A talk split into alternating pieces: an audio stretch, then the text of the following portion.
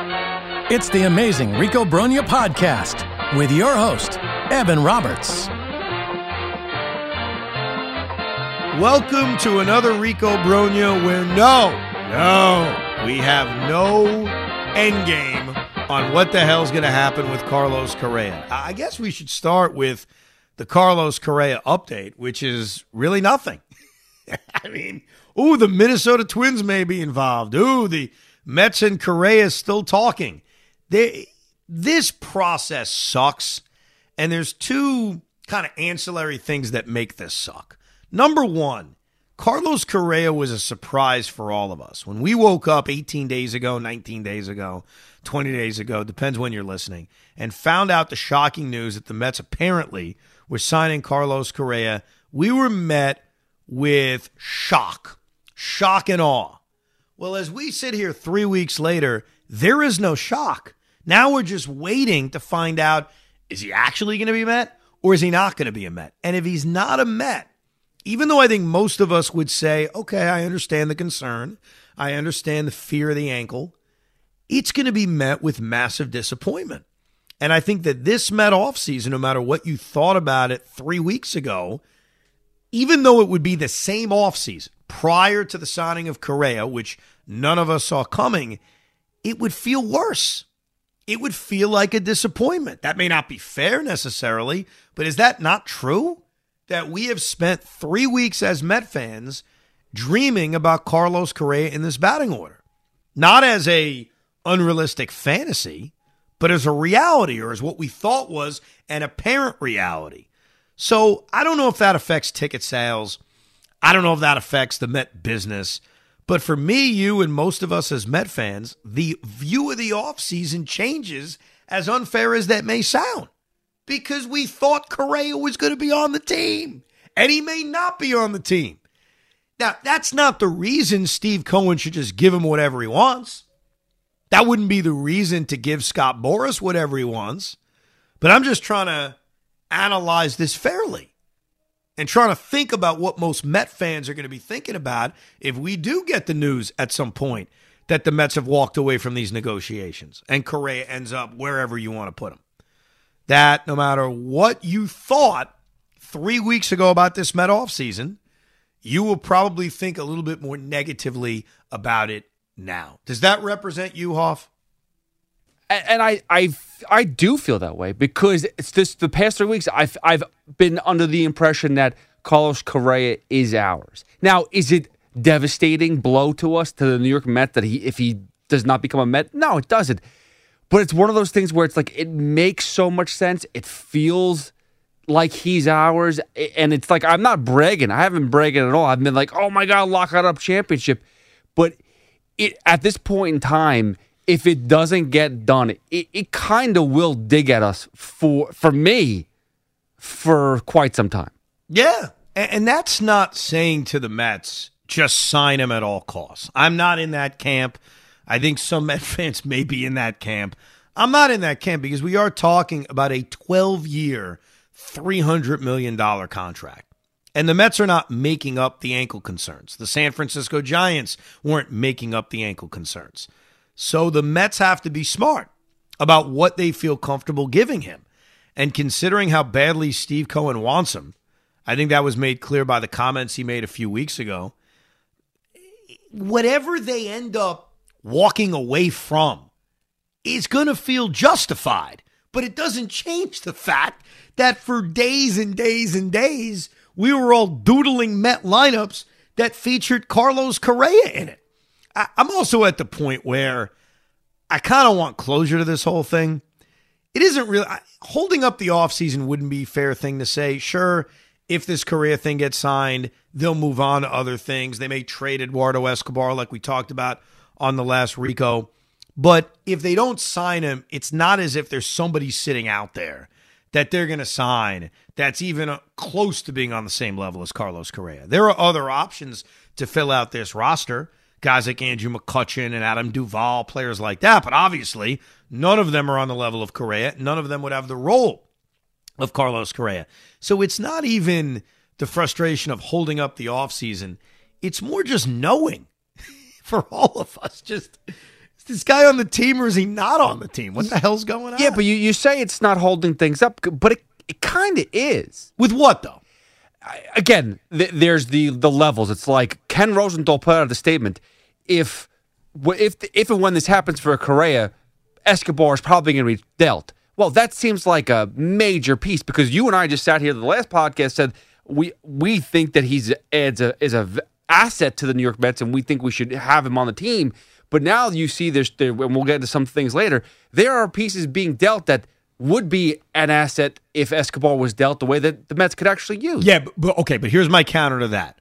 I don't think teams who want Eduardo Escobar are going to move on from it. Like, I think they're going to wait and find out how the Carlos Correa thing unfolds. There may be even a little bit of a holdup to minor things of the offseason then of waiting to find out, okay, is Correa on the Mets? Because that could make this guy available. That could make that guy available. So I don't think the Mets are losing out on anything because of the Correa holdup. Like the Philadelphia Phillies made the trade for Gregory Soto. We're going to talk a little Phillies today and the looming threat that they pose to the Mets in the National League East. That's coming up in a little bit. But I don't necessarily think that if the Correa thing was done 48 hours ago, Escobar's going to Detroit for Gregory Soto.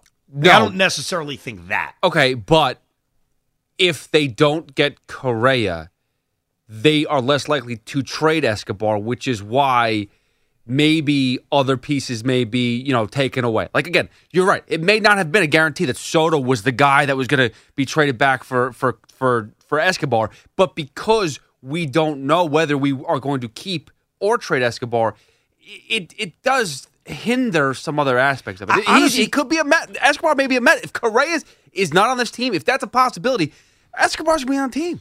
Oh, no doubt about it. It- But if we think, okay, what do the Mets do tomorrow if Correa's a twin, right? They decide to walk away. Carlos signs with Minnesota or some other team, hopefully not the Braves, which is like a deep, dark fear. What do the Mets do? I'm telling you, what they do is something minor. What they do is they go back to what we were talking about three and a half weeks ago, which is adding a right handed DH to improve over Darin Ruf.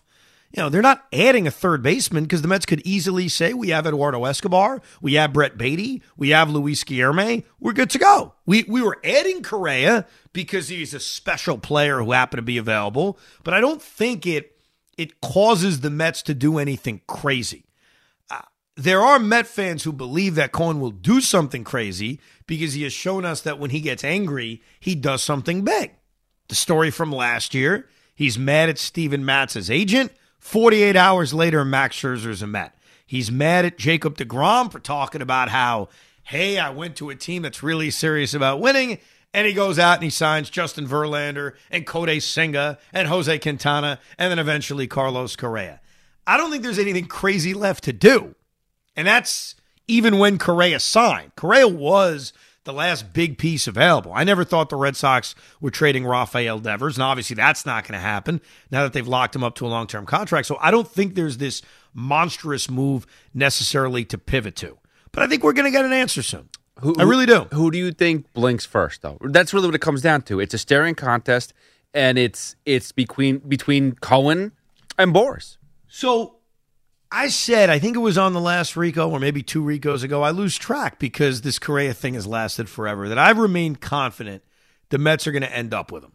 Now, that confidence is taking a little bit of hit because there was the leaking a couple of days ago where the Mets are ready to move on and Boras is fielding other offers. So you have heard those stories come out, the negative stories.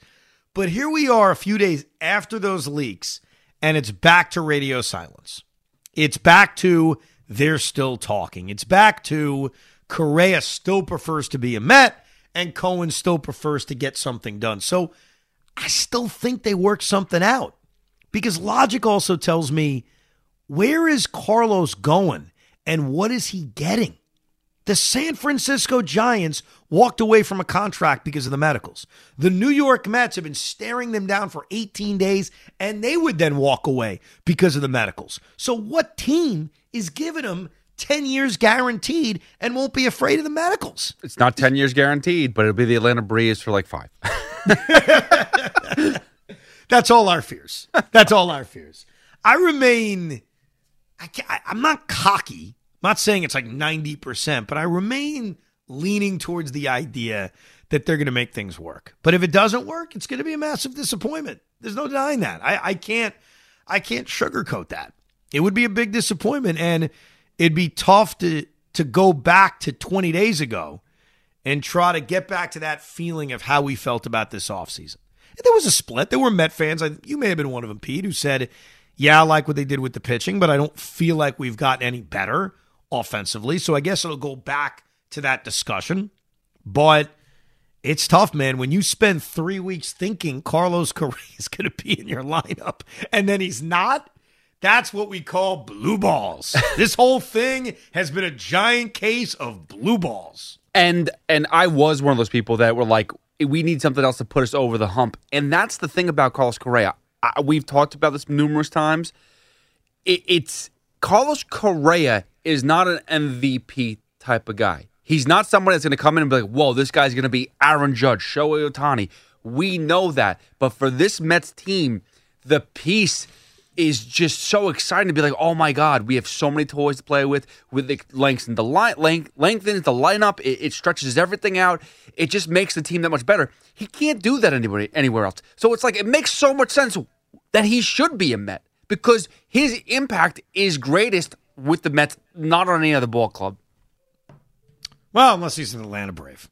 I know, I know, I know, I know. That, that's not happening, by the way. They don't have any more money. No, they no, signed no, everybody already. I think the Brave thing is just this common joke that the Braves will end up finding a way. Yeah, they'll find a way to do it.